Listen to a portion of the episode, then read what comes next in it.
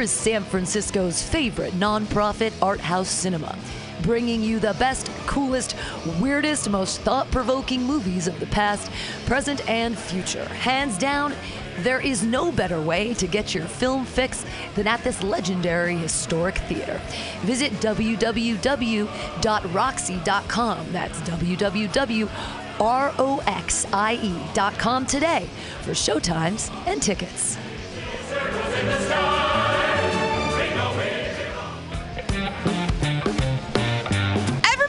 Listen to Mutiny Radio at mutinyradio.fm. It's a great place to listen to crazy things.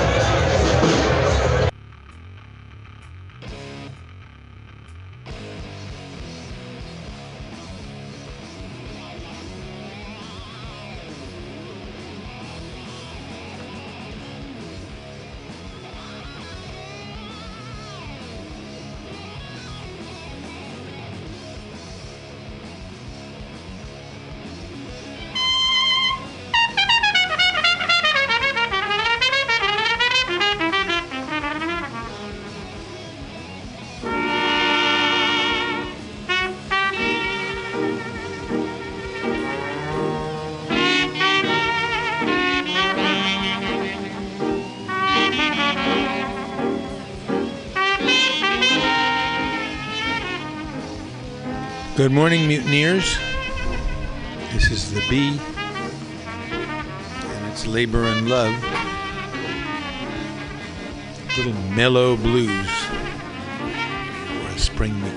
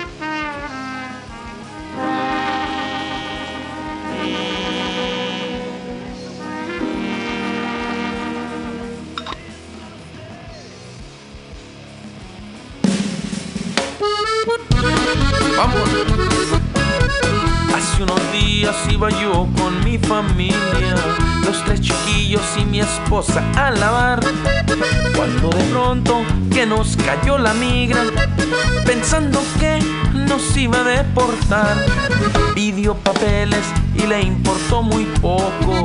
Si mi familia se quedaba abandonada. Pero por eso tenga o no tenga papeles, hay que saber sus derechos para poderse defender. No tenemos que mostrar ningún papel. No tenemos que decirle nada a nadie, menos a la amiga, menos a la amiga. Si la agarran, usted ya sabe qué hacer. Tenemos derecho de mantener silencio. Tenemos derecho de hablarle a un abogado. No tenemos que firmar un documento, porque seguro es para la deportación. Si vi a la amiga ojeando por la calle, siga adelante como si no existiera. Porque aunque buscan a quien se ve latino, persiguen a quien empiece a correr. Póngase trucha, tenemos el derecho de andar sin ninguna identificación. Sea cordial y no de información, que la tranquilidad puede ser su salvación. No tenemos que mostrar ningún papel, decirle nada a nadie, menos a la migra, menos a la migra. Y si la agarran, usted ya sabe qué hacer. Tenemos derecho de mantener silencio. Tenemos derecho de hablarle a un abogado. No tenemos que firmar ni un documento, porque seguro es para la deportación. Ay, ay, ay. Lucha raza, que tenemos mucho más derecho del que nos damos cuenta. Órale, hágalo valer, usted también paga impuestos, sobres.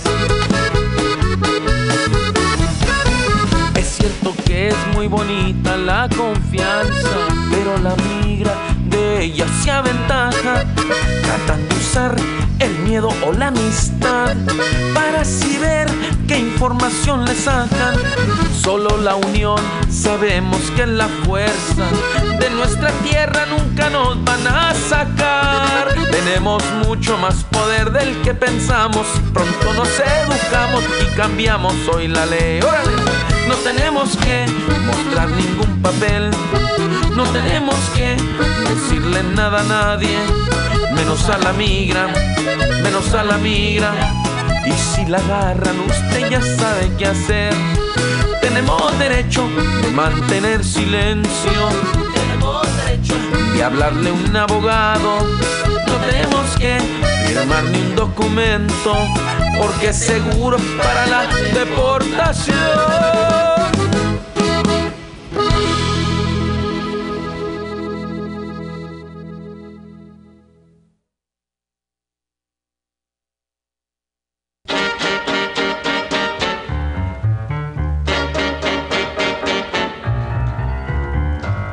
They call it stormy Monday,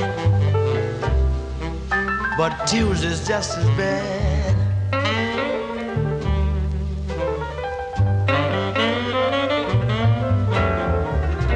They call it stormy Monday, but Tuesday's just as bad.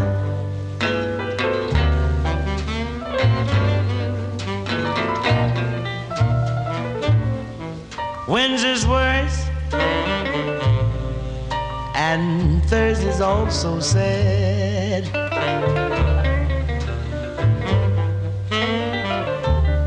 Yes, the eagle flies on Friday, and Saturday I go out to play.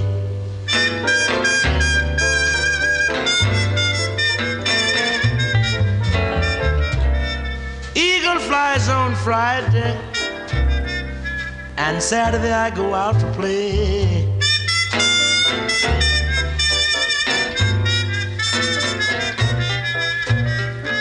Sunday I go to church, then I kneel down and pray.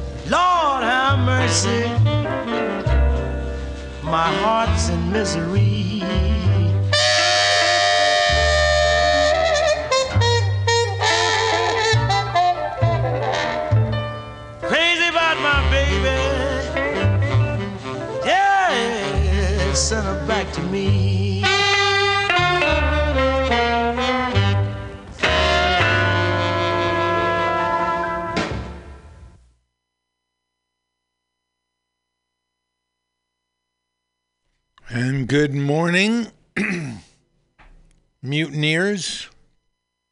It's the Labor and Love Show.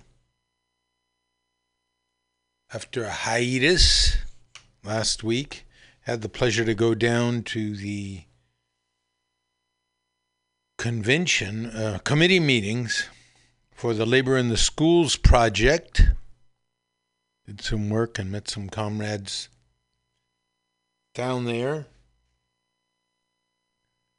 Today is a happy confluence of two holidays, two days of celebration. One, of course, May Day. May Day celebrated all around the world. We'll talk a little about May Day celebrations all around the world. International Workers' Day. May Day.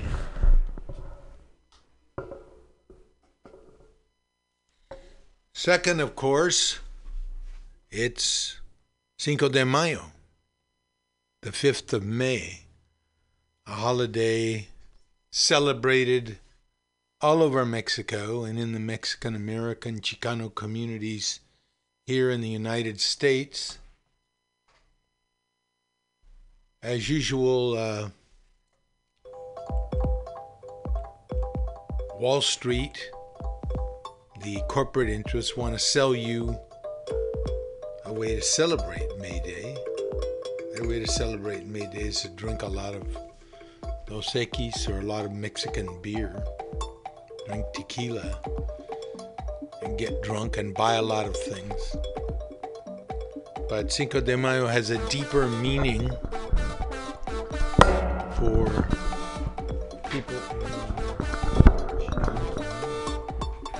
talk a little bit about that too. Let's uh, get on with radio labor.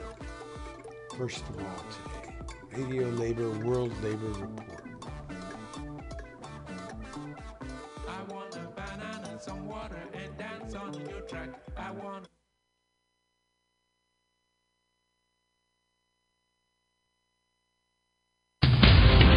This is Solidarity News on Radio Labour. This is a Radio Labor World Report recorded on Friday, May 4th, 2018. I'm Marc Belanger. In the report this week, labor organizations celebrated International Workers' Day on May 1st. Why union busting in the United States led to the rise of Donald Trump and his kind. A global union fights for workers as automation and artificial intelligence in the workplace accelerates. The Labor Start report about union events around the world and singing Solidarity Forever as a love song. This is Radio Labor. Last Monday, May 1st, was International Workers' Day, a day set aside to celebrate the contributions that working men and women make to society. One of the organizations which coordinated May Day activities around the world was the International Trade Union Confederation. The ITUC is the global body which represents national unions, such as the Ghana Trades Union Congress and the AFL-CIO in the United States. Sharan Burrow is the General Secretary. Happy May 1. This is a significant day, not just because it represents the struggles past and the struggles of the future, but because this year, May 1, is in the 150th year of the labour movement, the birth of the labour movement with the first national centre in the UK 150 years ago. 150 years of struggle, all of the rights, the working conditions, the safety standards, and of course the wages, minimum wages and collective bargaining, but also the social wage, social protection that unions have fought for and won. But we've also stood for peace and for democracy, the very foundations that make rights, decent wages, decent work possible. And I would say to you that with the global economic model in tatters, the trickle down economic theory of neoliberalism has failed. Inequality is at historic highs. We've still got massive unemployment. we're at risk of seeing the exclusion of a generation of young people from the dignity of work. And we've got the emergence of platform businesses, the businesses that don't see themselves as employing people, marketplaces, they call themselves. Well, we need to be able to organise and bargain collectively for those workers, for workers in the growing informal economy, for workers everywhere. The international labor movement is tackling the effects of automation and artificial intelligence in the workplace. C. Marie Ainsborough reports. The Global Union, which represents some 20 million workers in the skills and services sector, is warning that not enough is being done to protect workers from automation and artificial intelligence.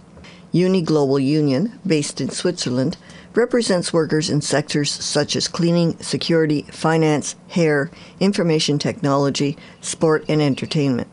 Christine Colclough is Uni's Director of Platform and Agency Workers, Digitalization and Trade. Currently, there is a chronic underinvestment in humans. And with that, I mean that we have to really start focusing on skills, re and upskilling, that companies also engage in this, they invest in their people. And that is one of the biggest challenges we have right now. We have to tackle this underinvestment in humans. I think we should embrace the fluidity, the flexibility of this new world of work, but also demand security. And to do so, we have to revamp our social security systems so that all workers in all forms of work have the right to social protection. We have to revamp our educational systems, vocational education and training, to make sure, and this is a very key thing, that workers remain employable. I think to, to enable this transition to the digital economy, the best way to do that is dialogue, is to make sure that we work together, management and employees, in a friendly and constructive environment. Uni is helping to lead the discussion about the future of work. It will be further developing its strategies at its fifth Global Congress, scheduled to be held in Liverpool June 14th to 20th. Thousands of unionists from around the world will be attending the Congress, including more than a thousand at a special women's conference. This is C. Marie Ainsborough reporting for Radio Labour. The problem at the moment is that all these center left parties are discredited among a large section of workers, ordinary people, and so on.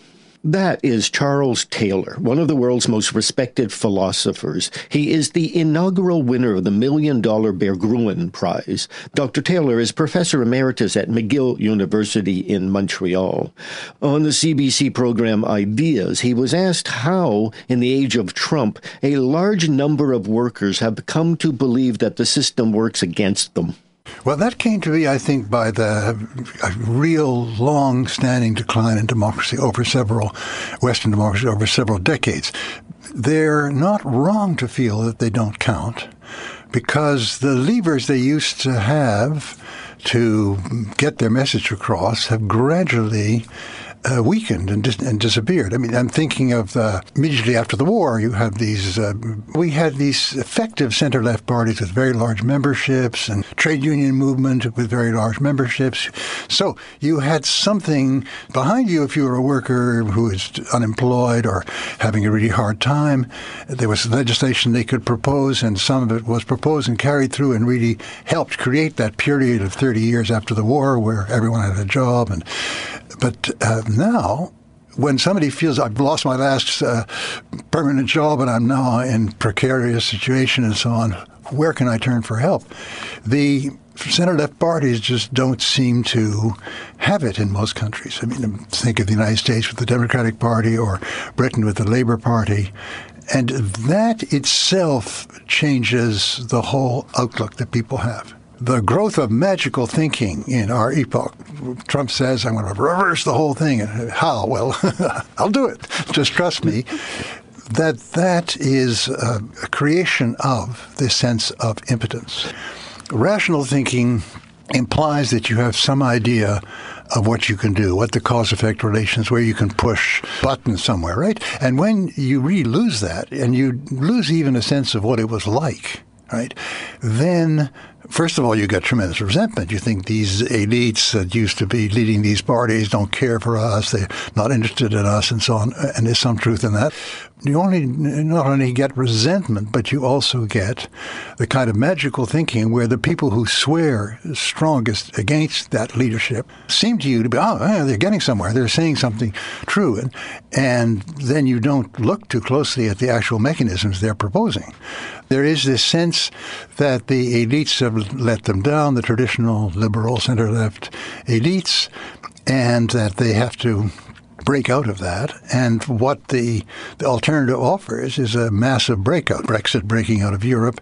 I mean, it always means that they find scapegoats for this, which are not always totally wrong. I mean, not, they're right to think that neoliberalism has not uh, taken care of large parts of the working class in an epoch of, of a globalization. But they also find in their, if you like, their identity worries, they find a good channel to express this sense of resentment and a sense of being let down. I think democracy depends on a sense of what I call citizen efficacy in a large number of people, particularly non-elites, a sense that there's somewhere you can go, some levers you can push, some votes you can make. And um, that revivifies democracy. Just think back eight years. What was the great slogan of Obama's campaign? It was, yes, we can. Right? And that speaks to a sense of it's impossible, we can't. But yeah, yeah, we can. We can by getting together, we can by organizing, etc. when that goes, then a, a real kind of panic takes over a real sense that it's getting worse, out of control. It'll go on getting worse when people reach for anything, any kind of slogan. Here is Labor Start correspondent Derek Blackadder with his report about union events around the world. Here's a small sample of the average of 210 news stories added to our site each day last week. Our top stories section included links to coverage of the Iranian workers who ignored a ban on May Day and marched at great risk to themselves the start of a campaign by the International Federation of Journalists to stop the killing of journalists as 10 were killed in one day in Afghanistan, and the threat of more mass sackings in Zimbabwe as teachers move towards a national walkout. We had news of strikes and lockouts in dozens of countries. Here are just a few highlights. The French rail strikes continued, as did the remarkable walkouts by American teachers. 20,000 Sudanese port workers shut down all the country's cargo handling sites to protest the restructuring of ports ownership. Georgian road builders held a flash strike over excessive hours, the failure to pay for overtime, and over safety concerns. Chilean airline flight attendants ended their 18 day strike last week. Eight jute mills were closed as textile workers struck Bangladeshi employers as part of a national effort to gain a living wage. Brazilian customs inspectors intensified their job action and moved from one day a week off the job to three. The national bus strike continued to cause commuter chaos across South Africa and 21,000 Indian teachers stayed in the classroom but held a one week long hunger strike in an effort to gain a wage increase. The hunger strike was called off after more than 100 workers had been hospitalized. Our top working women stories included coverage of a call by Swiss unions for a boycott of employers who fail to implement pay equity, the release of a report detailing the barriers to women's full participation in their unions across Africa, and the effort unions are making to educate rural women in Pakistan about their workplace rights. The Health and Safety Newswire rerun in cooperation with Hazards Magazine carried stories to hundreds of union websites around the world about the International Day of Mourning events held around the world the factory fire on the day of mourning that raised the number of workers killed in New Delhi in workplace fires alone to 28 so far this year, and a safety strike by Kenyan construction workers. Currently, Labor Start is running two online actions. Take just a few seconds out of your day and join thousands of trade unionists around the world in helping workers make their lives better, or even help save those lives. This is Derek Blackadder from Labor Start, reporting for Radio Labor. As teachers in the United States set up picket lines to fight for decent wages and quality education, one of the organizations helping them is the National Education Association. Here is the president of the NEA, Lily Eskelsen Garcia, with her love song version of Solidarity Forever. When the union's inspiration through the workers' blood shall run. There can be no power greater anywhere beneath the sun. But what force on earth is weaker than the feeble strength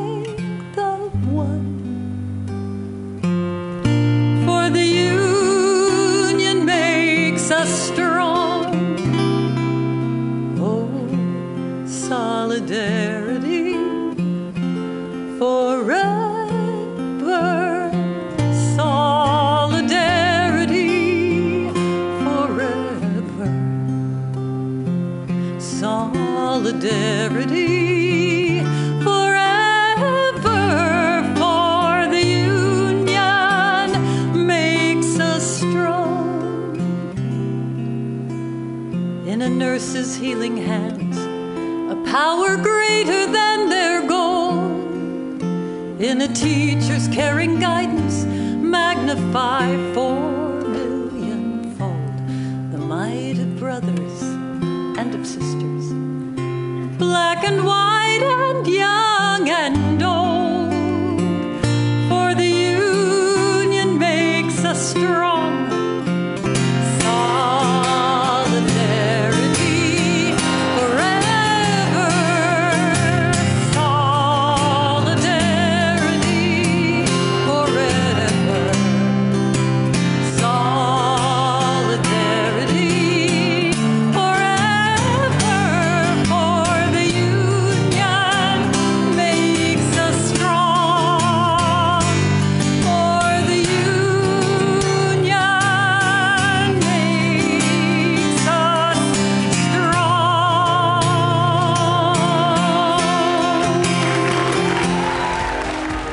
And that's it.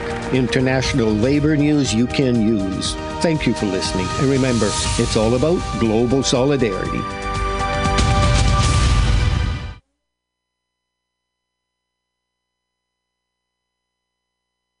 Okay. Global solidarity. Third year.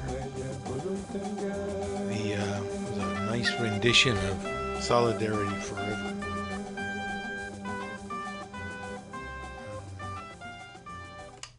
By the president of the NEA, of all things. The NEA historically is the uh, conservative, more conservative of the uh, teachers' unions. Well, let's identify ourselves here. I sort of jumped right into it. And I got to say right off the bat that I got some real uh, heartrending news. So, uh, might be a little slow today. However, it's Labor and Love Radio, the radio show where we tell you how it is. That is, if one person got a dollar they didn't work for, someone else worked for a dollar they didn't get. That is, if you don't have a seat at the table, the negotiating table, that is, where you work, you're on the menu. You can bet on that. And third, never but never let anyone into your house or into your heart who is not a friend of labor. And when I say labor, I mean you. This is Labor and Love Radio, where the labor meets the road, and you're listening to Mutiny Radio, our physical presence here on 21st and Florida, 2781 21st Street. Our net presence goes all over the San Francisco community, California, U.S., and the world. Listen to us on mutinyradio.fm. If you miss a live show, don't worry. Our shows are archived at mutinyradio.fm and under podcasts. You can also get Labor and Love Radio on iTunes. And as I say, today is a happy confluence of two holidays. We played, uh, started out with some blues because I'm feeling kind of blue, but in a nice, mellow Saturday morning kind of way. Second, followed up with Francisco Herrera, real presence on the San Francisco music and politics scene. Francisco sang a song about ante la migra, saber ante la migra. And in his song, he tells what the law is, what you have to do if the migra stops you, and what you have to say and what you don't have to say. All in the form of a song, not unlike the the uh, blankets, the quilts that were sewn by women and, working under slavery that showed how to get out and get away, how to follow the drinking gourd. And third, we had the classic Workers' Blues, Stormy Monday Blues by T Bone Walker. What do we got for you today? Well, in celebration of International Workers' Day, we're going to play the first several parts of Fred Glass's monumental history of the California labor movement Golden Lands, Working Hands. Glass was for many years the communications director for CFT, the California Federation of Teachers, that is the teachers union. And uh, during his years, he compiled this history, went out and got it funded, and uh, shook hands to raise money. And what he produced was memory, a memory for California's working people. Let's start that now. Here's part one Fred Glass's Golden Lands Working Hand.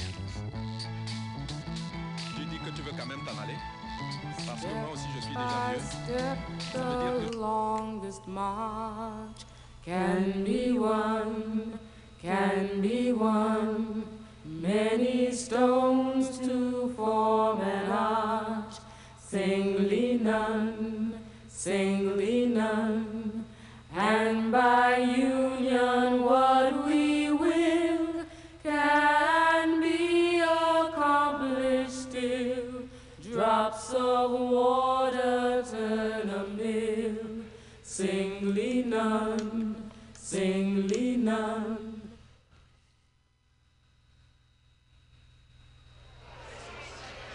These are union members in 1949 going to a meeting. They will vote to end a strike and accept an offer from employers making them the highest paid warehouse workers in the country.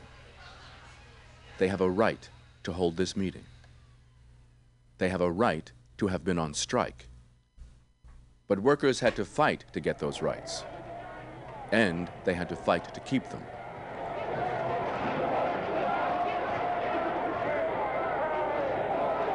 Working people are often proud of the work they do. They should be. They built this state and this country with their hands and sweat. And occasionally with their blood. Steel workers and their families near Chicago, Memorial Day, 1937, wanted a union. Ten families were given a new reason to remember Memorial Day. This was not an unusual occurrence in the 1930s. In California, for instance, longshoremen Howard Sperry and Nick Bordoise, a cook, lost their lives to bullets in the back, sparking the 1934 San Francisco general strike. Of course, that was a long time ago. No employer today abuses workers the way they used to be treated. Near Los Angeles, a raid has freed garment workers so desperate, so trapped, that perhaps only one word describes what they endured slavery. With sewing machines in the garage, the living room, and the dining room, The undocumented workers said they were forced to work 120 hours a week for less than $2 an hour. The Immigration and Naturalization Service knew about the alleged operation more than three years ago, but took no enforcement action. And when workers today exercise their legal right to protest, we would imagine they are treated with proper respect.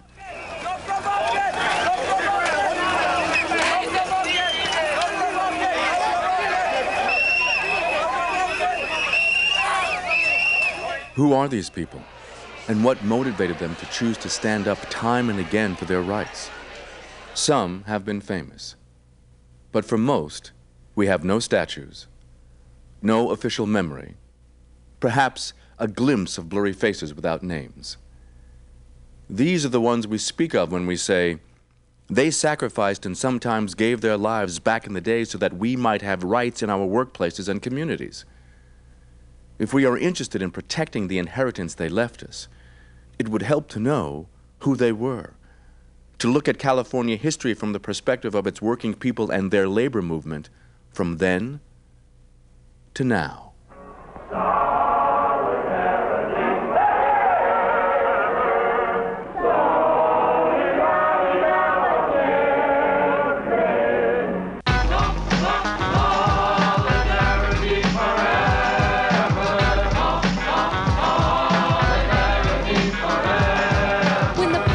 Came, who laid the foundation? Not dissing, but who built the missions of our nation?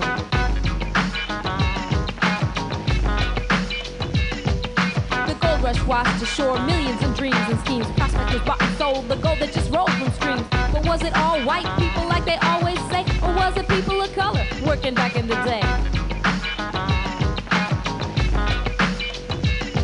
They were cooking and washing and building and being guides and making clothing and planting and hunting and tanning hides. Over, got lucky and got paid. The rest worked themselves to death. Back then there was no minimum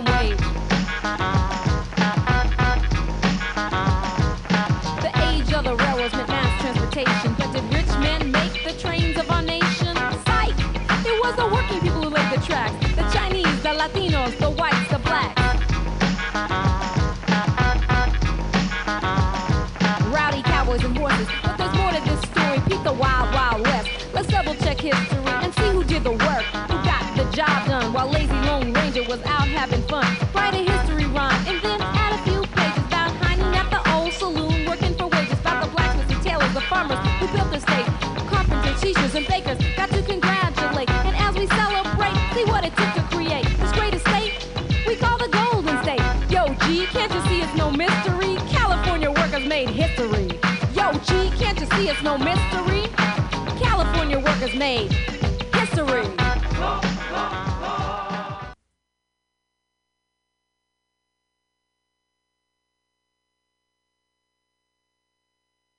Okay, that was the intro to Golden Land's Working Hands. And see if we can look on recents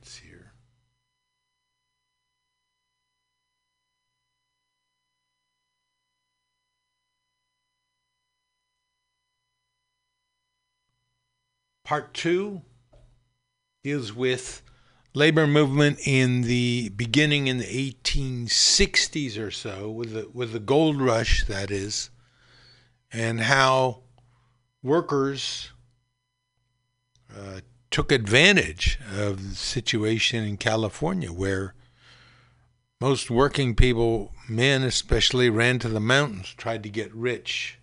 Some stayed by. Part two of Golden Land's Working Hand.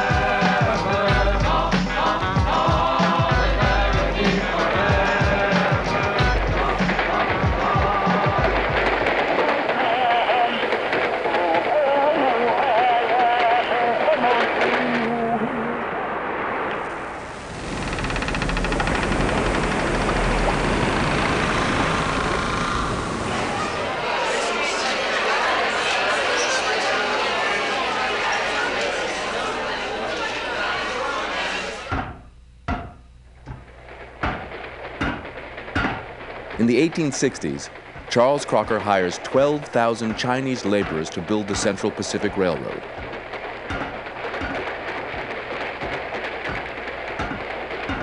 They lay tracks east from Sacramento in a race to meet the Union Pacific, with its Irish workforce coming west. Crocker is glad to be able to pay the Chinese workers less money than he pays whites. Better still, he boasts there is no danger from strikes among them. the work, however, is dangerous. Primitive explosives take many lives. In one particularly frightening job, workers are lowered over cliffs in baskets. High above the ground, they plant dynamite, light the fuse, and hope they're lifted back to the top of the cliff before they're blown to bits. In the winter of 1866, record snows fall in the Sierra Nevada mountains. Rather than call a halt until better conditions return, Crocker orders the work to continue in tunnels 50 feet beneath the surface. His assistant tells Congress, The snow slides carried away our camps, and we lost a good many men in those slides. Many of them we did not find until the next season when the snow melted. That spring, 5,000 Chinese workers go on strike. They want eight hour days and to be paid the same as white workers. Crocker considers importing black strikebreakers from the East, but he figures out an easier solution. He surrounds the camps with armed guards. I stopped the provisions on them. He brags. Starving, they go back to work.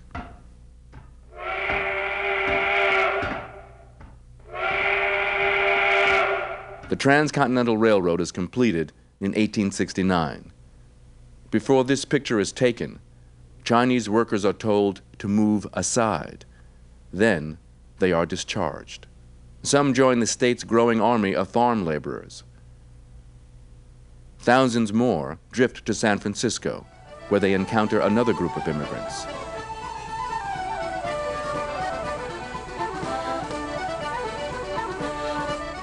Irish workers flocked to California after the gold rush, seeking escape from prejudice and stalled opportunities on the East Coast.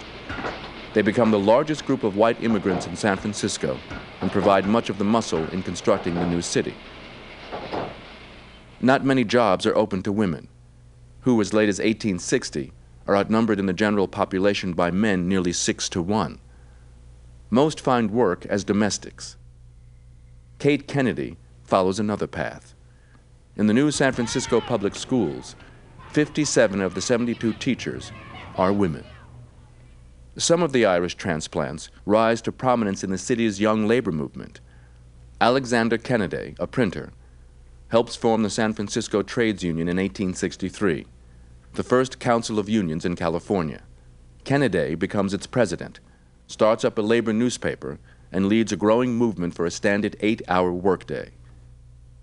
The need is clear. People are working 11 or 12 hours per day, six days a week. There's no such thing as a weekend. For bakers, who work 14 hours, seven days per week, there is just work. In 1867, thousands of workers strike and demonstrate for an eight hour day. By the following year, with a strong economy and after continuous pressure by unions, the legislature passes the first statewide eight hour law in the country. It is celebrated with a huge nighttime parade in San Francisco.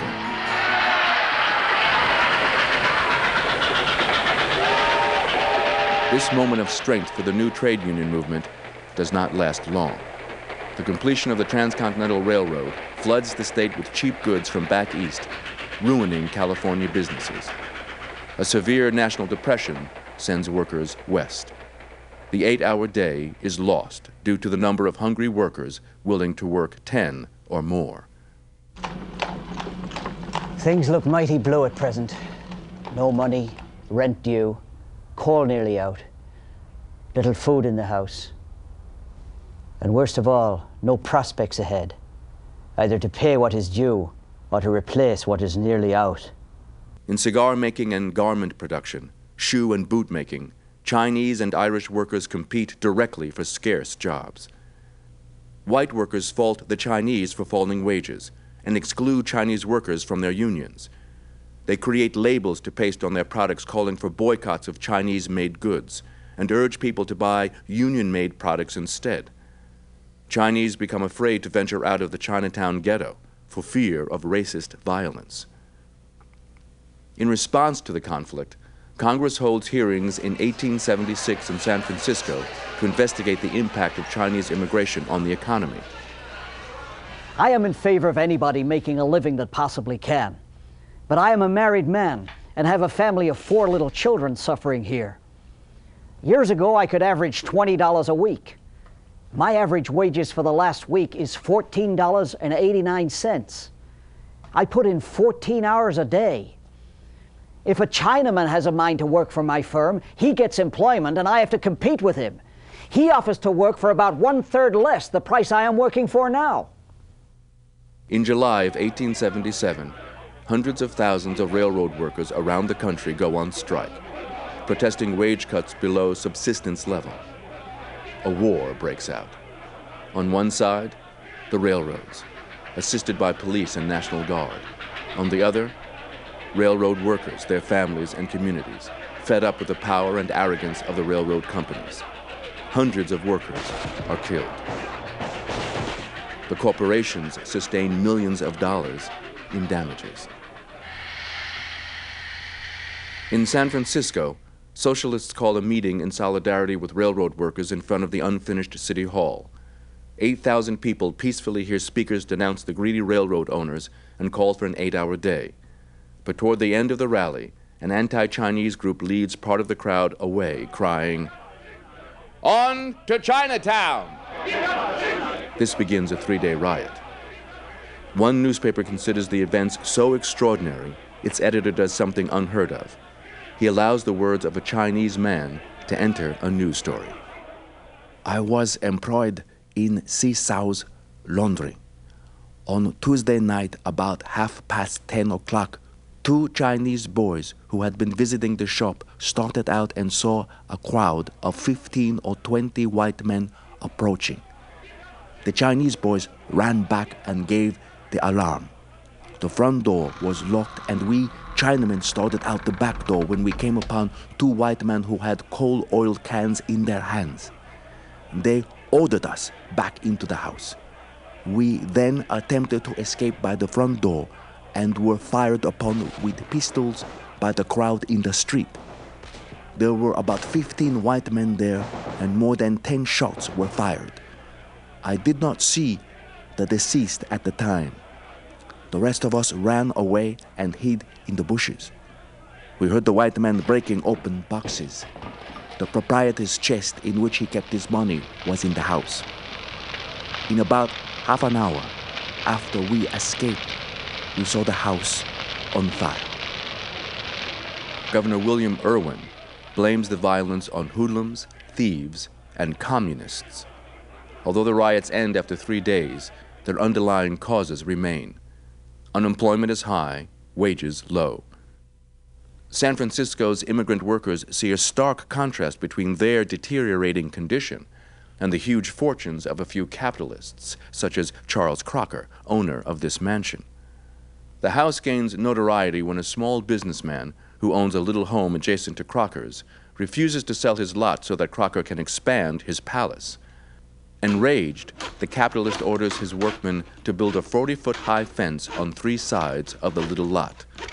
This becomes known as Crocker's Spite Fence. Ten weeks after the riots, the Workingmen's Party of California is formed. Its members are drawn from the ranks of immigrant workers as well as small business people fearing economic ruin.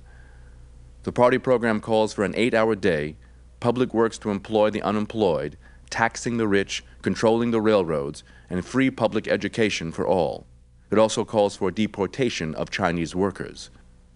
Oh, California's coming down, as you can plainly see. They're hiring all the Chinamen and discharging you and me. There were long processions at night with big torchlights and lanterns carrying the slogan, The Chinese must go, and mass meetings where fiery tongues flayed the Chinese bogey. Dennis Kearney, an Irish immigrant and businessman wannabe, shoots to overnight fame with his rude but effective speeches in San Francisco sandlots. At a rally held on wealthy Nob Hill across the street from Crocker's Spite Fence, Kearney tells the workingmen's crowd, I will give the Central Pacific just three months to discharge their Chinamen. And if that is not done, Stanford and his crowd will have to take the consequences. When the Chinese question is settled, we can discuss whether it would be better to hang, shoot, or cut the capitalists to pieces. But not all party leaders are as racist or inflammatory as Kearney. I am not an advocate for the importation of the Chinamen here in droves, but I believe in the brotherhood of man.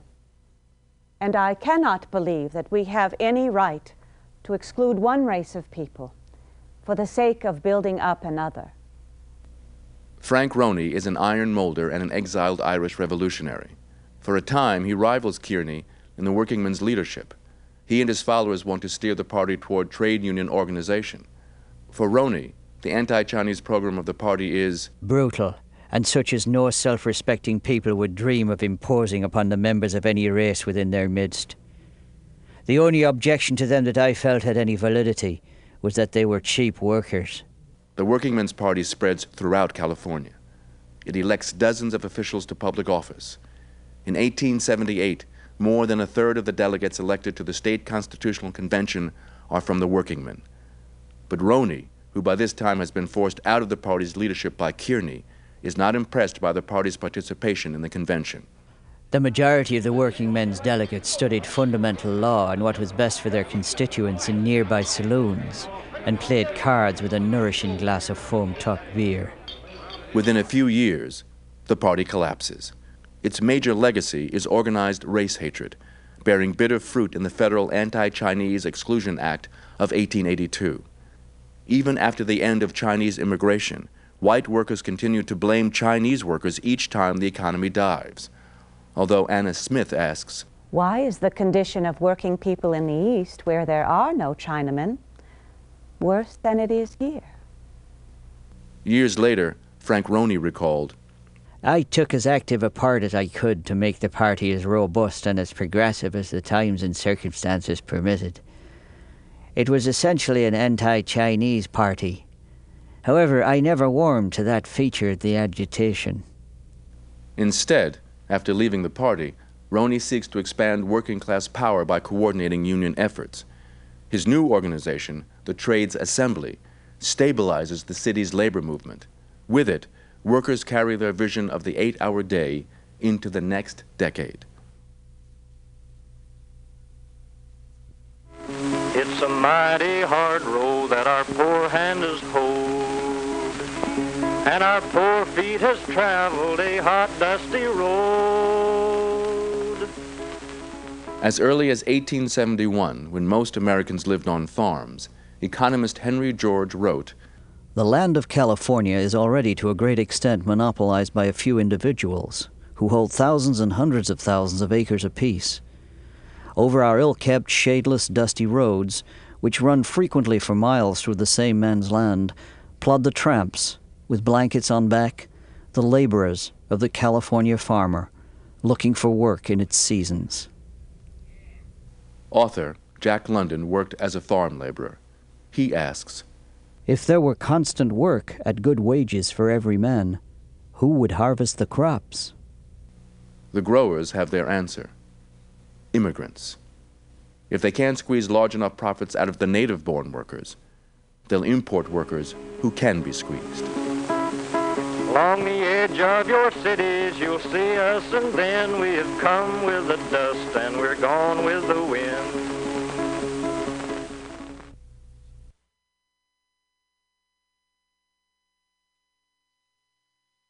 Okay, you're uh, listening to Labor and Love Radio, and our special feature today is Golden Land's Working Hands. A history by CFT's Fred Glass of the California Labor Movement. The uh, DVD of Golden Land's Working Hands is available from CFT.org as well as a lot of labor materials for young people, young workers, anyone who wants to learn more about the labor movement. We've got trading cards, we've got videos such as this one, we've got uh, books, working on a series of lesson plans of how to teach uh, social justice. So we saw in uh, chapter two how race hatred divided and weakened the early California labor movement, and we'll see this over and over again. When we're together, we have a chance to win. Divided by ethnicity or gender or whatever, we almost always lose. Part three coming up. San Francisco becomes a union town, and LA almost does. Question here for chapter three is when, if at all, is violence justified in the fight for social justice? In 1910, Los Angeles, as today, here and now, this was a burning question. The fate of working people in Los Angeles and their labor movement depended on its answer. Meanwhile, in San Francisco, workers exert their power despite the great earthquake and in Oxnard, Japanese and Mexican American workers get it together. Here we go. Part three of Golden Land's Working Hands.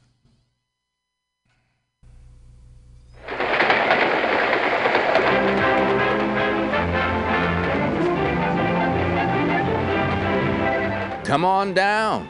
Los Angeles is paradise. The sun shines all year round, land is cheap, jobs are plentiful, and if you don't want to work, you can always go to the beach.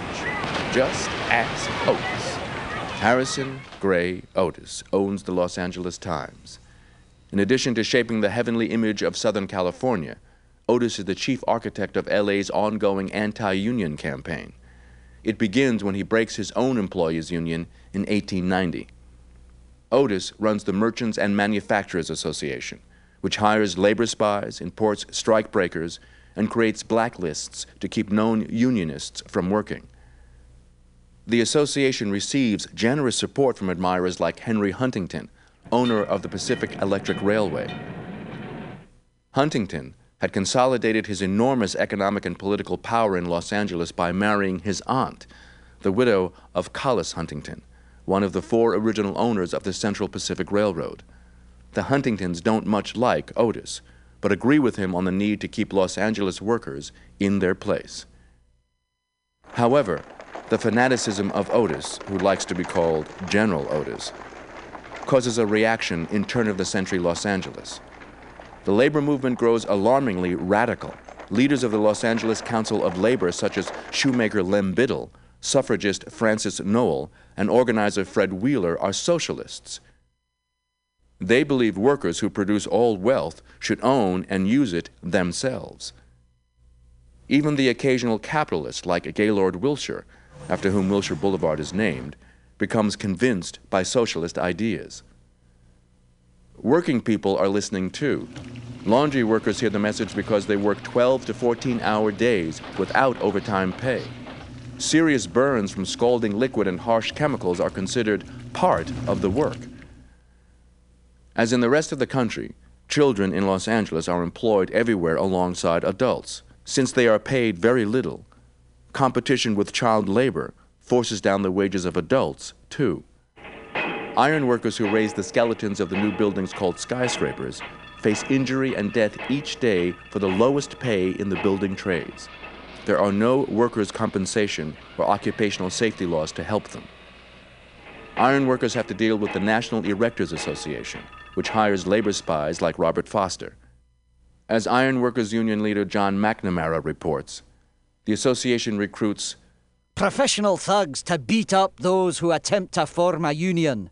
On both sides, it was war to the knife and knife to the hilt. Responding to these conditions, working people seek solutions. In 1901, women and men organized themselves into the Shirtwaist and Laundry Workers Union. They want a 10 hour day, time and a half for overtime, Sundays, and holidays, and equal wages for men and women. When the laundry owners refuse to meet these requests, 500 employees in seven laundries go on strike. The owners are backed by the full strength of the Merchants and Manufacturers Association. The Los Angeles Times tells its readers that the laundry workers enjoy excellent working conditions and under no circumstances should the owners submit to union tyranny. As a result, the workers are able to win union recognition and better conditions in just one of the laundries. Nevertheless, union membership in Los Angeles quadruples between 1900 and 1903.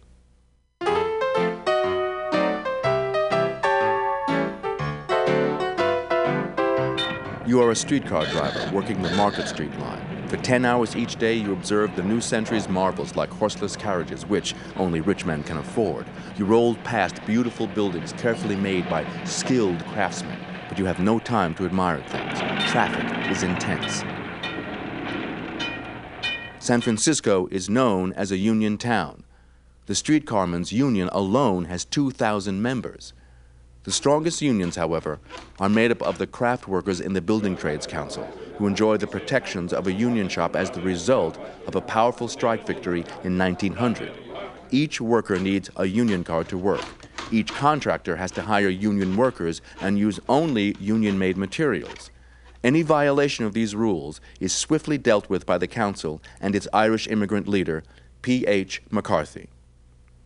Women are becoming a force in the San Francisco labor movement for the first time. Facing bullying supervisors, physically uncomfortable workstations, and sexual harassment, telephone operators form a union. They want to defend themselves against work one operator calls nerve destroying. Some workers have already won the eight hour day. You hope your Carmen's Union can do the same soon, because 10 hours on your feet six days a week is no picnic. Determined to roll back union achievements is a secret anti union employers association. It attempts to break the Teamsters Union in the summer of 1901. The plan backfires. By the end of summer, more than 15,000 workers are on strike in solidarity with the Teamsters and for a universal eight hour day. Sailors Union leader Andrew Furuseth is chosen to coordinate strike activities. Waterfront workers in 14 unions shut down the port of San Francisco. Bitter battles rage in the streets between workers and armies of thugs hired by the employers.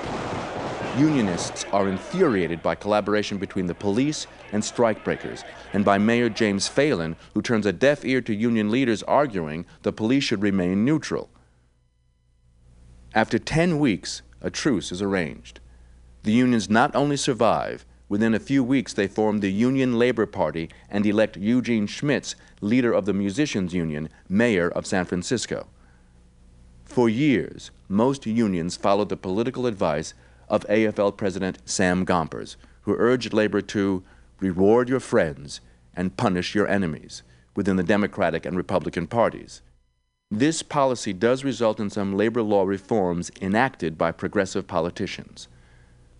But the waterfront strike converts San Francisco workers to a new viewpoint. Says Furuseth, I found that we had a class government already, and inasmuch as we are going to have a class government, I most emphatically prefer a working class government. In 1900, Eugene Debs runs for the presidency of the United States. Known to Los Angeles Unionists as the leader of the American Railway Union, he had first come to their city following the Great Pullman Strike of 1894, speaking before huge crowds of workers. During that strike, Debs learned that corporations could force the government to do their bidding against the people. The experience converted him into a socialist and motivated him to run for president. For his running mate, he chose Job Harriman, a skinny Indiana preacher turned lawyer. Calling for restraints on corporations and economic justice for working people, their ticket received 100,000 votes. But the socialist message was just beginning to spread. Harriman had moved to Los Angeles for his health. He soon rose to prominence as a union attorney. Many of his clients were the victims of Otis and the merchants and manufacturers. When Ricardo Flores Magon, a Mexican anarchist labor organizer, is arrested in Los Angeles with his brother under flimsy legal circumstances, Harriman defends him and helps to turn his case into a union cause. General Otis writes in Times editorials that the demonstrations of support for Flores Magon in the Mexican American community are being conducted by greasers, not of the better kind of Mexican. Otis is referring to working people such as those who built LA's electric rail system. With the assistance of the Labor Council's Lem Biddle, Mexican workers had gone on strike against El Traque in 1903 and 1904, earning the wrath of Otis and Huntington. We worked in your orchards of peaches and prunes. And we slept on the ground neath the light of the moon. Due to its socialist leadership, the Los Angeles Council of Labor is way ahead of the rest of the labor movement in extending its hand to workers of color. When farm workers reach across barriers of language and race to form the Japanese Mexican Labor Alliance, Fred Wheeler convinces the all white Labor Council to support them in creating the first union in California's fields. Wheeler travels to Oxnard, just north of Los Angeles. He finds a small town.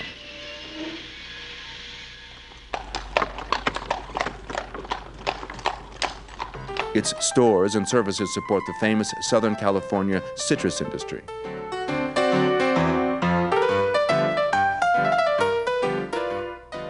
But Oxnard is also surrounded by extensive sugar beet farms beneath the shadow of a massive factory.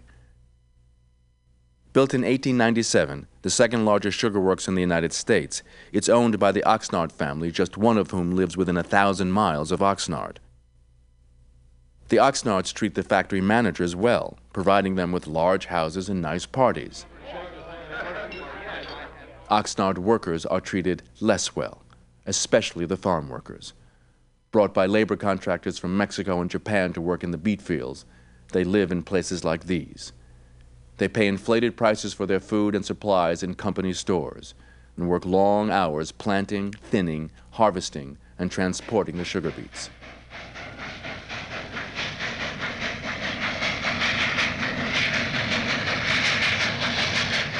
Early in 1903, the growers, in an attempt to eliminate the middleman, formed their own labor contracting company. The Japanese and Mexican contractors lose business, and workers' wages are cut.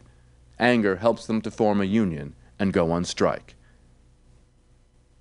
Despite grower initiated violence reported as a labor riot in the local newspapers, the farm workers stand firm for two months. Few sugar beets make it into the mill. Finally, the bosses back down. With some help from Wheeler, JMLA President Kosaburo Baba, shown here in a photo taken years later, negotiates a settlement restoring workers' pay and giving Japanese and Mexican contractors back their business. Against all odds, the Union wins. But its troubles aren't over. The Mexican Secretary of the Alliance, J.M. Lizarras, petitions the National AFL for a union charter. Samuel Gompers responds, it is understood that in issuing this charter to your union, we will under no circumstance accept membership of any Chinese or Japanese. Lizarras and the Mexican members of the alliance refuse Gomper's condition. They write back In the past, we have counseled, fought, lived on very short rations with our Japanese brothers, and have toiled with them in the fields, and they have uniformly been kind and considerate we would be false to them, to ourselves, to the cause of unionism, if we now accepted privileges for ourselves which are not accorded to them.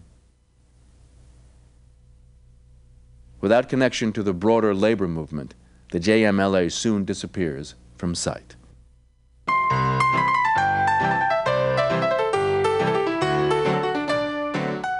One of the San Francisco workers who rides your streetcar is George Farris, a rank and file member of the Carpenters Local 22. We don't know how he looked because, like most working people back in the day, he left no pictures. But Farris did something unusual by which we do know him. He kept a diary. Like most carpenters, he suffered periods of unemployment. He attended union picnics, was a teetotaler, and took a quiet pride in his craft skills. The wind last night blew down a two story building on Sacramento Street that was nearly ready for the lathers. But our building stood the wind all right. Farris stopped by the Union Hall to pick up a straw hat to wear in the Labor Day parade. The parade was splendid. The paper said it was the largest ever seen in San Francisco. It took two hours and 40 minutes to pass a given point. These numbers are reflected in Labor's political strength. Among the marchers is waitress Maud Younger, who helps the working women's suffrage movement gain momentum. The labor vote also keeps the Union Labor Party in power for much of the century's first decade. But city politics aren't a smooth ride for working people. Mayor Schmitz and most of his board of supervisors are implicated along with leading businessmen in a nasty bribery scandal. Soon, this is the least of the city's problems for workers and for everyone else. On April 18, 1906, San Francisco was first shaken by a huge earthquake and then ravaged by fires from ruptured gas mains.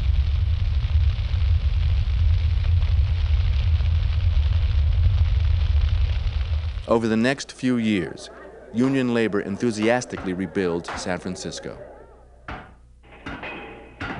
You are glad that restoring the streetcar lines is a top priority because you need the work. Due to the emergency, workers and unions agree to suspend work rules and wage increases for a time. But when some bosses take advantage of the situation, labor conflict flares. Your union asks for an eight hour day at $3 pay to keep up with sharply rising living costs.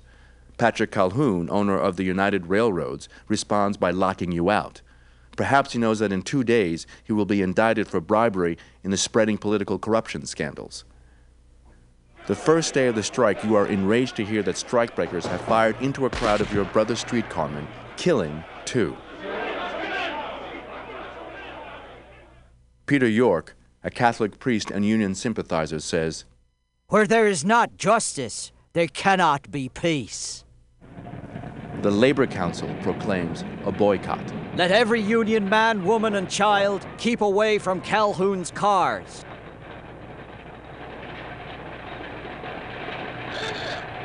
Many middle class suffragists refuse to support the carmen. It's not their husbands, sons, and brothers on strike. You are heartened when working women, upset with their middle class sisters' lack of sympathy, show their solidarity with your cause by forming the Independent Wage Earners Suffrage League. You are also pleased with Mayor Schmitz when he rejects Calhoun's request to put police on the streetcars. You'd rather the police pay attention to the scab Carmen and their continuous violence against strikers and the public. But after six months, San Franciscans grow weary of walking and bicycling to work. You lose Schmitz when he is convicted in the Union Labor Party corruption scandals. Calhoun waits you out behind his private army of strikebreakers. A political fight erupts between union factions over whether to support the scandal ridden Union Labor Party. Your union gets caught in the middle, and your strike fund shrinks. Hungry, you are forced back to work at 10 hours a day in the old pay scale. You have been defeated by divisions in the labor movement, by the public taint spread over all unions by the corrupt Union Labor Party, and by the superior resources of capital. Six of your union brothers are dead. The Carmen's Union is crushed, not to be rebuilt for years. Politically, though, things improve. Building Trades Council leader McCarthy rids the Union Labor Party of its corrupt elements. Promising a clean administration, he's elected mayor in 1909. He faces an immediate challenge. San Francisco employers tell him that if the unions do not organize Los Angeles, competition from its cheap labor will bankrupt San Francisco businesses. Business leaders issue a warning go south and organize Los Angeles or accept the open shop.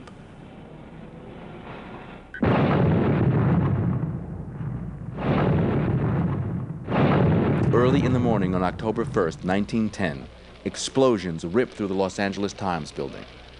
20 newspaper workers die. General Otis immediately accuses unionists of planting a bomb. Labor leaders point out that workers in the building had complained for weeks that gas fumes were making them sick. When Iron Workers Union leader John McNamara and his brother James are kidnapped by private investigators and thrown in jail, accused of the bombing, unionists widely believe that they are being framed. Radical attorney Clarence Darrow is persuaded by Sam Gompers to join Job Harriman on the McNamara's legal team. Contributions for the McNamara's defense pour in. Labor Day 1911 is declared McNamara Brothers Day by Gompers and the National AFL. With the assistance of San Francisco's strong union movement, a major organizing drive is launched in Los Angeles, bringing the number of union members to its highest point ever. The McNamara Brothers case helps stoke simmering feelings of injustice felt by working people. Emotions are further inflamed when, at the urging of the Merchants and Manufacturers Association, the Los Angeles City Council passes an ordinance banning picketing. Harriman defends scores of union members rounded up, often beaten, and thrown in jail by police enthusiastically enforcing the new law. In the midst of these events, Harriman announces his candidacy for mayor of Los Angeles. At a July 4th rally, he promises to repeal the anti picketing law half an hour after his election. Harriman wants to convert the city's utilities and railways to public ownership, build public baths, swimming pools, and libraries, provide free textbooks in the public schools. In a direct slap at Otis, he promises a publicly financed weekly newspaper. Harriman also pledges to investigate Otis and a number of his rich friends who had profited handsomely from construction of the Los Angeles Aqueduct, now nearing completion. Just by coincidence, Otis and his partners owned the land on which the aqueduct terminated, suddenly making their desert holdings extremely valuable. As the primary approaches, John McNamara, while not himself a socialist, endorses Harriman from his prison cell, saying, There is but one way for the working class to get justice elect its own representatives to office. Even Sam Gompers comes to Los Angeles to urge Harriman's election. Harriman's campaign is headquartered in the Los Angeles Labor Council building, a sign of the growing closeness of labor and the socialists. G.W. Whitley, leader of the Afro American League, endorses Harriman and runs as a member of his slate for city council, the only black candidate in the election. This is the high tide of the socialist movement in America. In 1911, hundreds of socialists are elected to local and state office around the country. In 1912, Eugene Debs would receive nearly a million votes for president. Branches of the Los Angeles Party are formed by ethnic groups, young people, and women who will be voting for the first time in a municipal election. The primary results become Otis's nightmare. Harriman, in an open primary, places first in a field of five. Labor leader Fred Wheeler receives the highest number of votes of any city council candidate. The newspapers go to red alert. The Express warns that a Harriman victory would signal the end of LA's prosperity. The Times swings its support to the runner up, George Alexander, for the general election. Harriman assesses his rival. He never heard of a social problem and would not know one if he met it in the street. The Los Angeles Socialist Party, supremely confident, holds huge rallies for Harriman.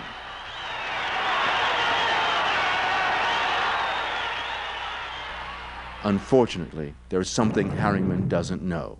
Clarence Darrow realizes the McNamaras are guilty. To save the lives of his clients, he cuts a secret deal approved personally by General Otis. Four days before the election, without informing Harriman, the McNamaras switch their plea to guilty. Thousands of disillusioned voters change their minds about voting for a man associated with admitted bombers. On election day, Harriman loses. John McNamara later blamed Darrow for misinforming him. We were led to believe that the prosecution had evidence to convict some of the most prominent leaders of Labour, and that only a confession by Jim and me would or could have saved them from the gallows. It was not to save our lives, but theirs, that finally constrained us to agree to a confession. Stunned, union leaders and rank and file members all over the country distance themselves from the McNamaras. Defense contributions dry up. James McNamara is sentenced to life, and John McNamara to 15 years in San Quentin. The Los Angeles Union organizing drive dies with their conviction. For a brief moment, the working people of Los Angeles could almost touch the twin possibilities of political power and unionization. But that potential falls victim to the McNamara's decision to settle labor's score with Otis with a bomb. Although socialists Fred Wheeler and Estelle Lindsay are elected to the city council soon afterward, The Socialist Party begins to decline. This occurs even as some of its demands enter the mainstream, like progressive laws creating workers' compensation and the eight hour day for women. Job Harriman becomes convinced that the capitalist class is too strong to allow workers to take real power through the ballot box. He helps to form Llano del Rio, a socialist cooperative colony outside Los Angeles which flourishes briefly. Years later, Eugene Debs reflects If you want to judge McNamara, you must first serve a month as structural ironworker on a skyscraper, risking your life every minute to feed your wife and babies, then being discharged and blacklisted for joining a union. Every floor in every skyscraper represents a working man killed in its erection.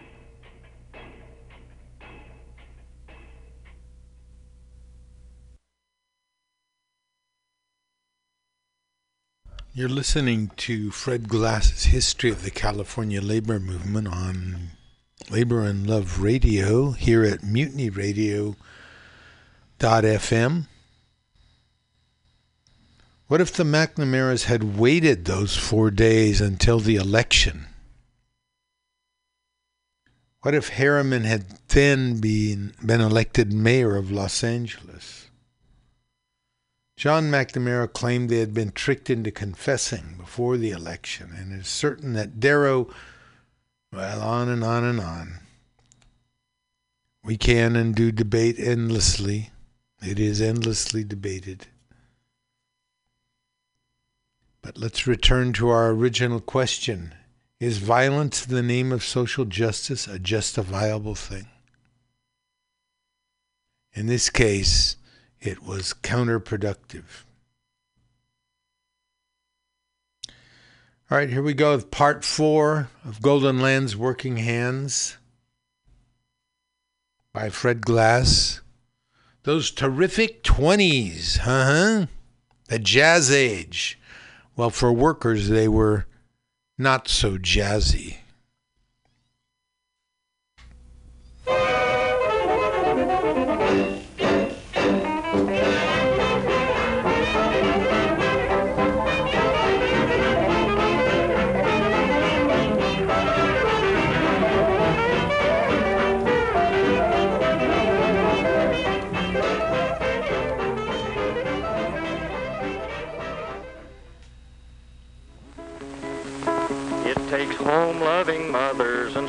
Hearted men.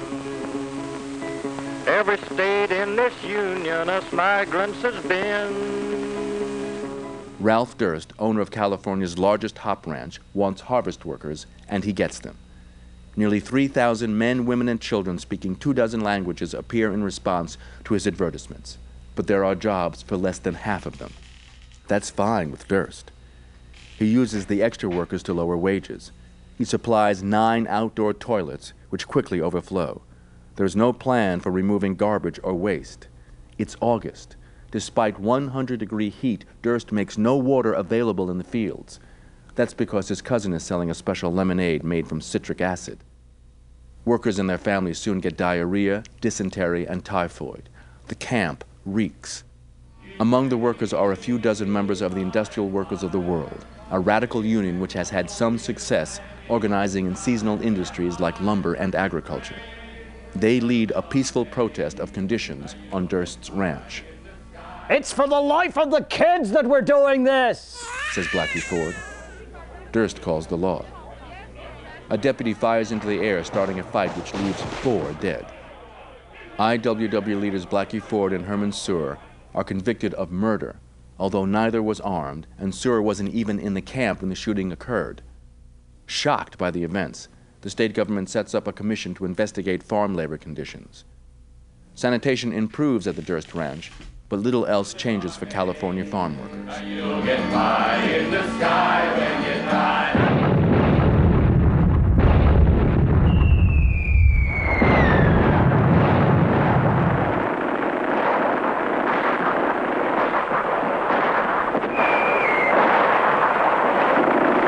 During the First World War, the American economy prospers. Jobs are plentiful, and AFL unions grow. San Francisco shipyards hire men like John Mackin, whose union dues book shows steady work for the war years. The San Francisco Chamber of Commerce stages a Preparedness Day parade in July 1916. The event is meant to whip up public enthusiasm for the country's entry into the war overseas. The Labor Council boycotts the event. Its newspaper argues that if the United States enters the war, working people will be sent to fight and die while the rich stay safe at home getting richer. Already, government contracts to the shipping companies building vessels for the war guarantee them huge profits. Shipowner Robert Dollar reflects the attitude of maritime employers when he casually remarks The best way to end a strike is to send ambulances full of picketers to the hospital. At the parade, a bomb goes off. No one knows what has happened. Dead and injured are strewn over the street and sidewalks. Ten persons are killed, 40 seriously injured. The world was shocked by this horrible and mysterious disaster. Despite obvious perjury by prosecution witnesses, union organizer Tom Mooney is sentenced to death, and Warren Billings to life imprisonment. The Mooney case seems like a rerun of the McNamara brothers. At least the employers hope to use it the same way in San Francisco. There is one difference Mooney and Billings are innocent. Nevertheless, their case becomes part of a broader anti union propaganda campaign, including this film.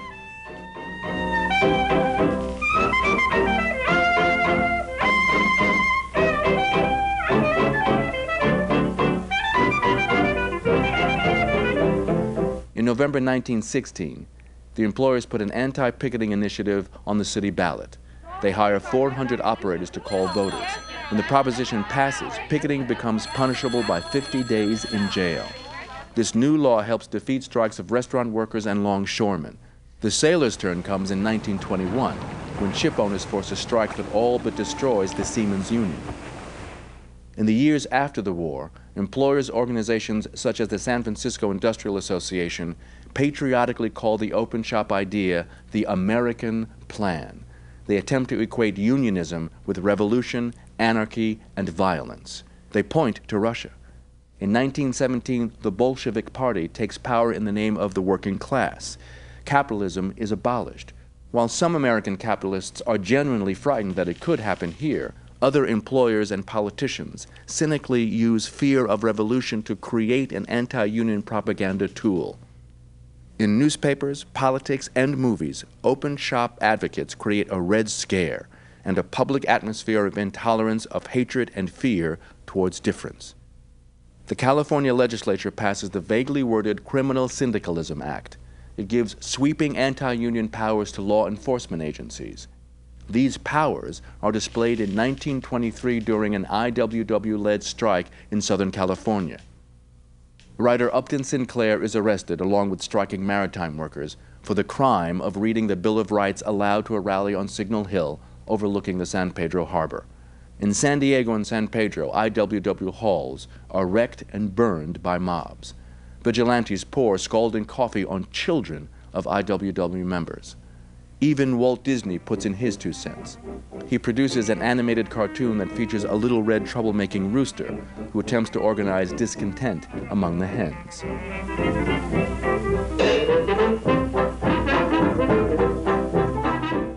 AFL unions shrink back to pre war levels. Ku Klux Klan members march in Richmond and get elected in Oakland. Across the country, thousands of Russian immigrants are rounded up and deported.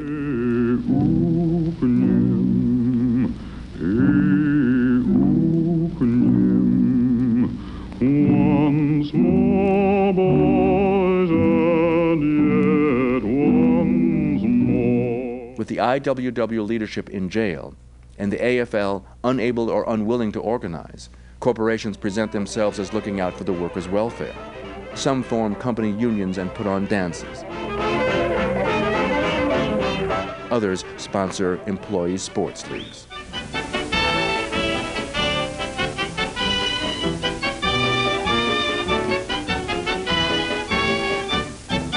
But many people, such as Ventura County ranch hand Bill Rogers and his friends, don't rely on corporate culture for their fun. They seem to be saying, you can always make your own. Corporate sponsored activities can't hide the oppressive realities of the open shop, especially in mass production industries. Henry Ford opens an auto plant in Long Beach. Assembly line speeds force eight of nine auto workers to leave their jobs within a year after they are hired. Longshoremen must reapply for their jobs every morning in what was called the shape up, belong to a do nothing company union, and bribe foremen to get work. 50,000 women work in canneries, where California's huge agricultural and fishing industries package raw foods for consumers' tables. A third are Mexican immigrants. The work is low paid and deadly in its repetition. Poor working conditions lead to a high number of injuries. The decade following World War I was known as the Roaring Twenties or the Jazz Age, but it wasn't so jazzy for most working people. Could things get worse? Oh, yes. Consider the effects of the stock market crash in 1929.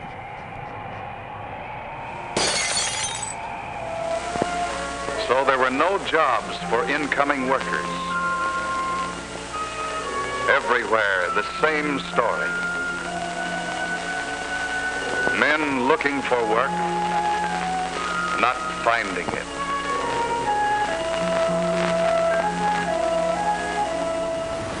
Ladies and gentlemen, I want to thank you for your kind, understanding attention here tonight, and I hope that someday we will have the opportunity of meeting under more auspicious circumstances.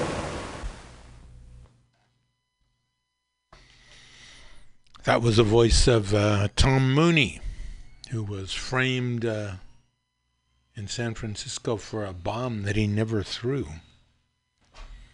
Bomb was thrown during a Preparedness Day celebration. In other words, the nation was being gingered up to fight the next war in the name of uh, capitalism. You're listening to Fred Glass's History of the California Labor Movement, and we're up to part four. We'll listen to part five, and then um, it's going to be time to get out of here. Part five Golden Land's Working Hands. In the working out of a great national program that seeks the primary good of the greater number, it is true that the toes of some people are being stepped on and are going to be stepped on. But these toes belong to the comparative few who seek to retain or to gain position or riches or both by some short cut that is harmful to the greater good. When President Franklin Delano Roosevelt signs several important pieces of legislation in the 1930s, he creates the laws he calls the New Deal the National Recovery Act, National Labor Relations Act, the Social Security Act, and the Fair Labor Standards Act.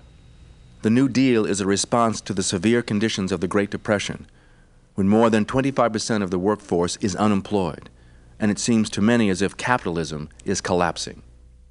Once I built a railroad, made it run, made it race against time. Once I built a railroad, now it's done. Brother, can you spare a dime? Once I built a tower to the sun, brick and rivet and lime. Once I built a tower now it's done. Brother, can you spare a dime? These laws establish for the first time the legitimacy of unions and workers' rights nationally and create minimum standards for employment such as the 40 hour week and restrictions on child labor. This is what today we call the social safety net. Steve's unemployment check is not as big as the wage he used to get, but it goes a long way toward buying groceries and paying rent. It helps keep his family going, while the employment office helps Steve find a job. Other New Deal programs put people to work building roads, parks, national forests, government buildings, and even making art in public spaces. Socialists and communists had said for years that the country needed laws and programs like these, but until the Depression, such ideas were considered too radical. Now, novelist Upton Sinclair sees an opportunity to bring these notions into the mainstream. He drops his longtime Socialist Party affiliation. The California Democratic Party nominates him its candidate for governor. His 1934 campaign calls for production for use and turning over idle factories and land to working people. and they will be able to produce great quantities of wealth and to make comfort and plenty for themselves. We think that this is the true American plan. We say that it represents California's share of the New Deal. Sinclair wins widespread labor support, but loses the election when Hollywood movie studios force all the theaters in California to show fake newsreels supposedly showing tramps flocking into the state in expectation of a Sinclair victory. Presented as documentary films, these are actually entirely scripted and acted, including this interview. I'm going to vote for Upton Sinclair. Will you tell us why? Upton Sinclair is the author of the Russian government, and it's worked out very well there, and I think it should do here. The New Deal is also responding to the growing number of demonstrations and strikes by working people, often organized by left wing groups. Some of these events, by their size and militancy, seem to verge on revolution.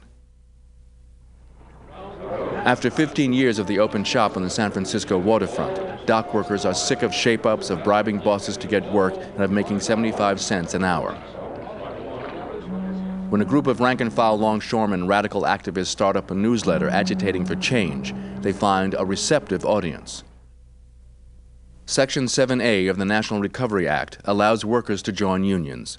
Thousands of West Coast longshoremen stream into the International Longshoremen's Association, or ILA. They demand a union run hiring hall, a 25 cent per hour raise, and a 30 hour week so that work could be shared equally. When the employers reject these ideas, 12,000 longshoremen strike the West Coast on May 9, 1934. The public is generally sympathetic. Many students come out to demonstrate their support. Sailors and other maritime workers join the strike. They want their own changes to deal with working 14 to 16 hour days, rotten food, and living quarters on ships Andy Furuseth describes as bigger than a coffin, but smaller than a grave. They also want an end to hiring through employer run fink halls. All the unions agree no one returns to work until everyone gets what they need. With 40,000 on strike, this is the largest maritime job action in U.S. history.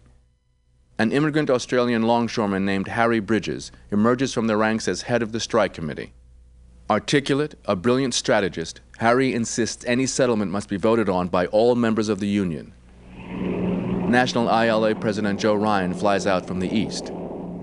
Conservative and corrupt, Ryan feels more comfortable with the bosses than with these new militant West Coast unionists.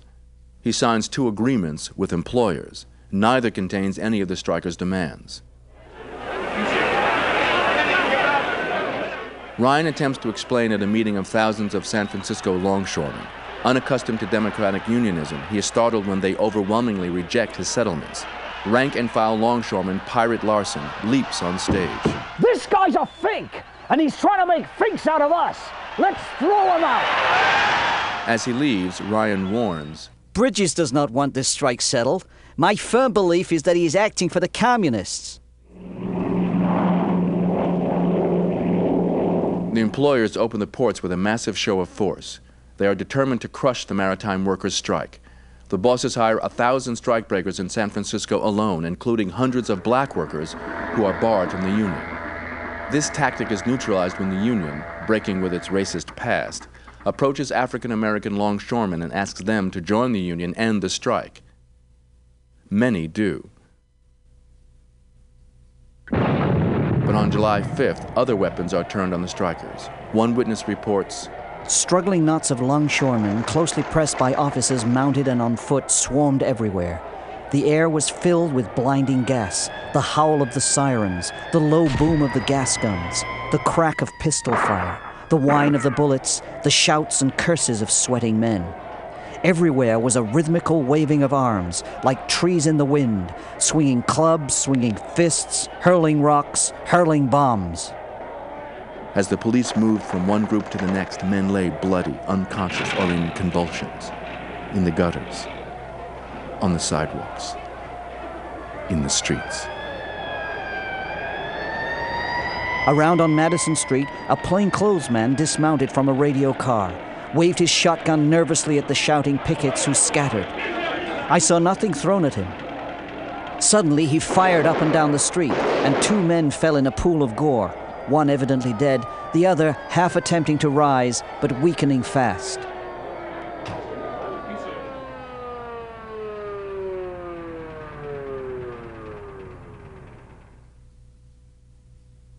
Longshoreman Howard Sperry is dead. A block away, so is cook Nick Bordoise, who was volunteering in the strike kitchen.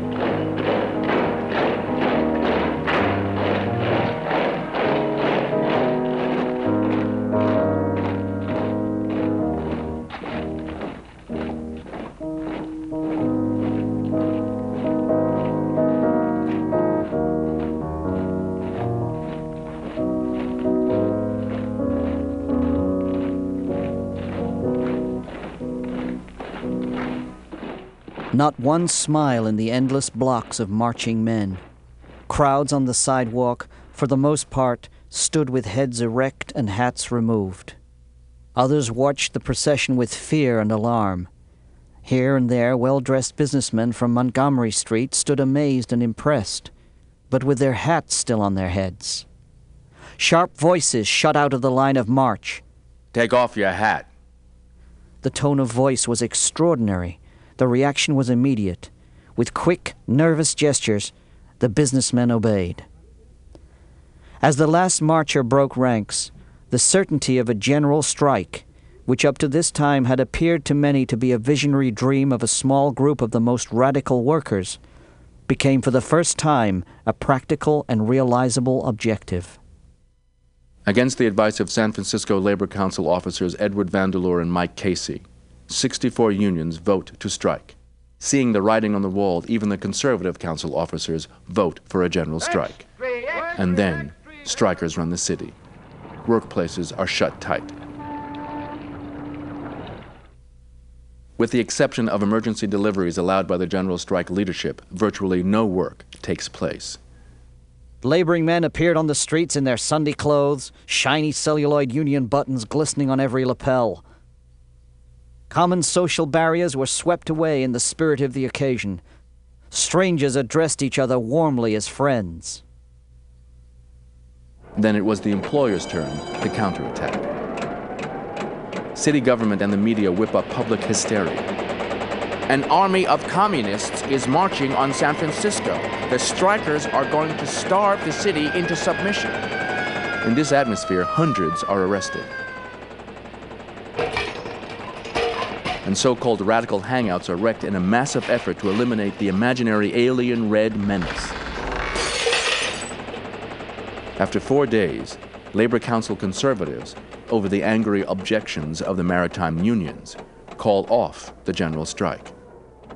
To you, Mr. Vandeleur, as president of the San Francisco Labor Council and chairman of the General Strike Committee, and to your associates, I offer my congratulations upon your decision and the part it has played in bringing to an end the general strike in San Francisco. The inconclusive use of their biggest weapon convinces most longshoremen and many seamen the time has come to compromise. Longshoremen vote to submit all issues to federal arbitration and to end the strike.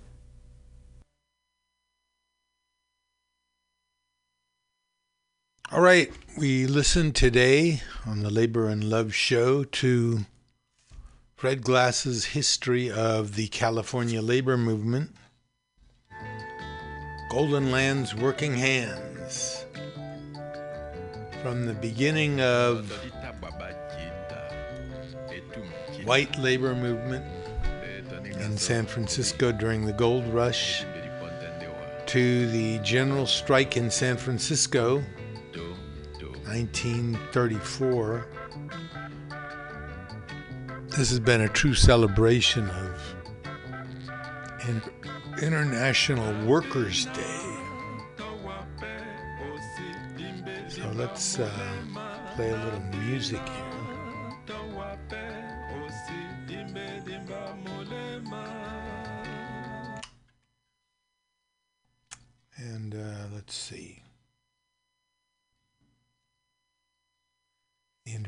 emocional.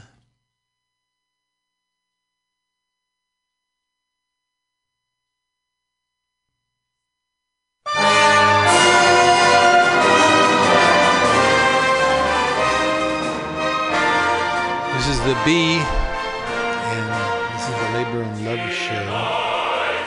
Signing off. You're listening to the China Broadcast Wire. International International Workers Song. This is the Bee signing off. Remember, one person works get a gets a dollar they didn't work for. Someone else worked for a dollar they didn't get. Remember that every 15 seconds, somewhere around the world, a worker dies because of job-related causes or conditions. Remember, please, if you don't have a seat at the table, a negotiating table that is, you're on the menu. Remember, please, never let anyone into your heart who is not a friend of labor, and when I say labor, I mean you. This is Labor and Love signing off. Have a good week and good work. Remember, Labor and Love Radio, where the labor meets the road.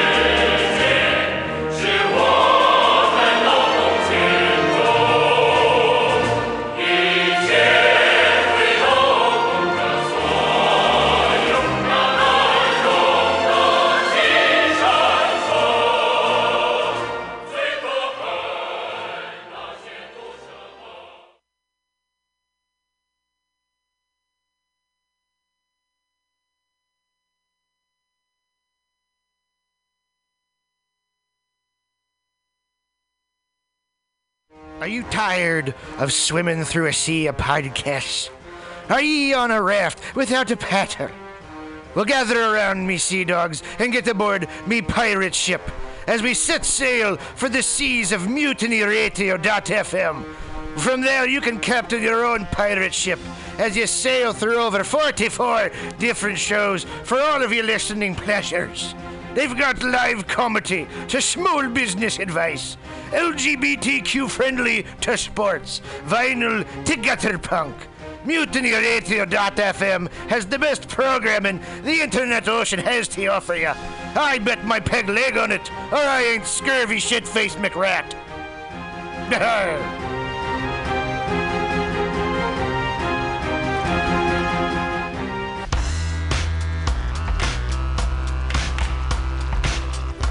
Hey, everybody. Listen to the weekly review with Roman every Friday from noon to 2 p.m. This is an unapologetically anti capitalist program. We interview community organizers, activists, and artists. We talk about ways you can take action right now. So listen in to the weekly review every Friday from noon to 2 p.m.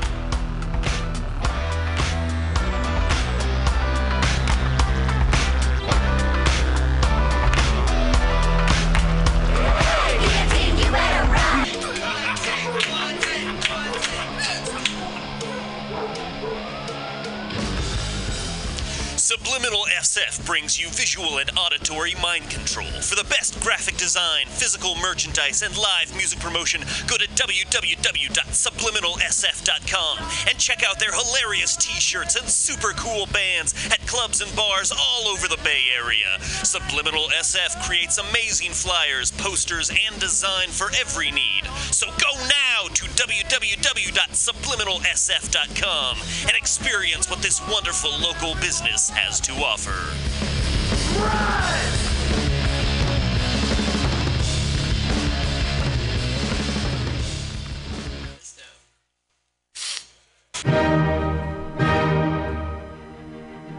Good evening there, my friends here at MutinyRadio.fm. Chester Cashcock here, and giving you my love and regard as well as movies over there.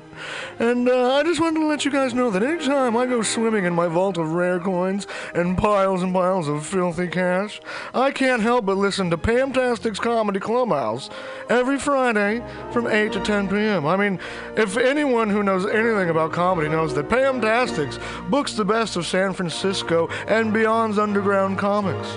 It's a great showcase, and they have a fun time at Pamtastics deep in the Mission District where you can laugh off your tushy for a mere $5 every Friday to 10 p.m. And I laugh because $5, I mean, that's what I use to wipe my tushy with. So to laugh it off for a mere $5 is indubitious. But if you can't make it to Mutiny Radio, well, don't even worry. Don't fret at all. You can simply download the podcast post show and giggle in the comfort of anywhere, like your Aspen summer home on the mountain ridge with the kayak feeling. So all you got to do is just go to podcastics.pcrcollective.org slash comedy clubhouse, or you can listen live every Friday from 8 to 10 p.m. as your host Pam Benjamin brings you the best comedy from San Francisco and beyond the universe. And what's better than the universe? it's a cash cock, honey. yeah.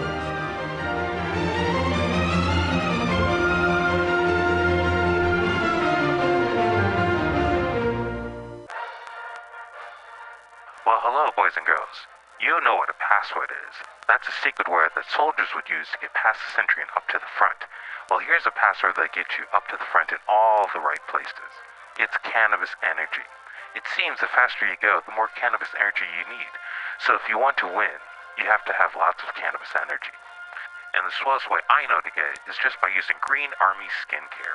Boy, they're just cram full of cannabis energy.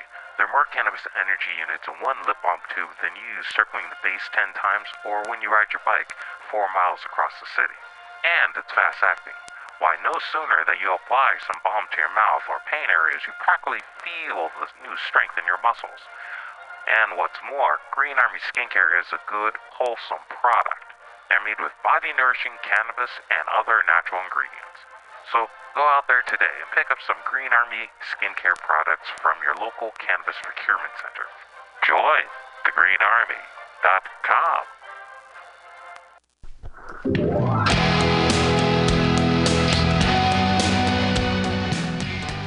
Hey, ladies and gentlemen, we'd like to invite you down to Bender's Bar and Grill in the heart of the Mission District in San Francisco at 806 South Van Ness. Uh, we've got great food by our kitchen counter offer burgers, tater tots, tachos, corn dogs, all sorts of good stuff like that. They're open from opening until 11 p.m. most days of the week, except Saturday. Uh, every Saturday night, we've got live rock and roll, some of the best local bands in San Francisco and touring acts as well. Come on down, 10 p.m. Rock and roll, only night of the week. We have a $5 cover charge, always five bucks for live rock and roll. We're open from 4 p.m. until 2 a.m. Monday through Thursday, Friday, Saturday, Sunday, 2 to 2. Come on down, have some drinks with us. We've got Whiskey Wednesday, Tequila Tuesday, and we've always got the Steve McQueen special. Shot of Bulleit bourbon and a can of California lager for eight bucks. Come down and enjoy our patio. It's open uh, in the afternoon, not really in the evening, but a lot of good folks hanging out back there. Come on down, give us a shot. Drop by the bar, make some friends. Thanks, folks. Bender's Bar and Grill in the heart of the Mission District, San Francisco, California. With a happy hour every Monday through Friday until 7 p.m. Don't miss it. Go to Bender's Bar. Big supporter of the Mutiny Radio Comedy Festival 2018. Oh yeah, it goes down. Come smoke with your boy. Grinder. Spark is San Francisco's premier cannabis dispensary with a focus on serving and educating patients for seven years. Spark is dedicated to creating the best in store experience with its extensive menu, friendly staff, and one of the few cannabis vape lounges in San Francisco. Spark welcomes you to visit its two great locations as a medical patient or for recreational adult use in 2018. Spark is located at 1256 Mission Street between 8th and 9th and at 473 Haight Street at Fillmore. Both locations are open until 10 p.m. every night. Spark staff looks forward to serving you.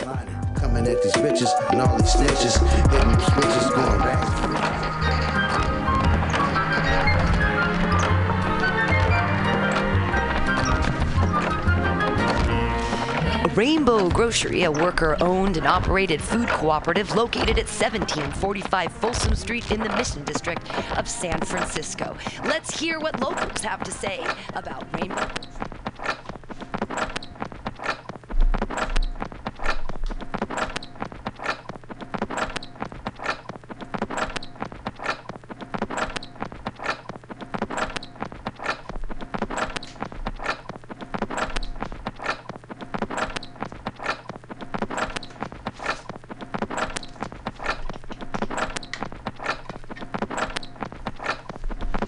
Flat Black Plastic, ladies and gentlemen. MutinyRadio.fm is what you're listening to.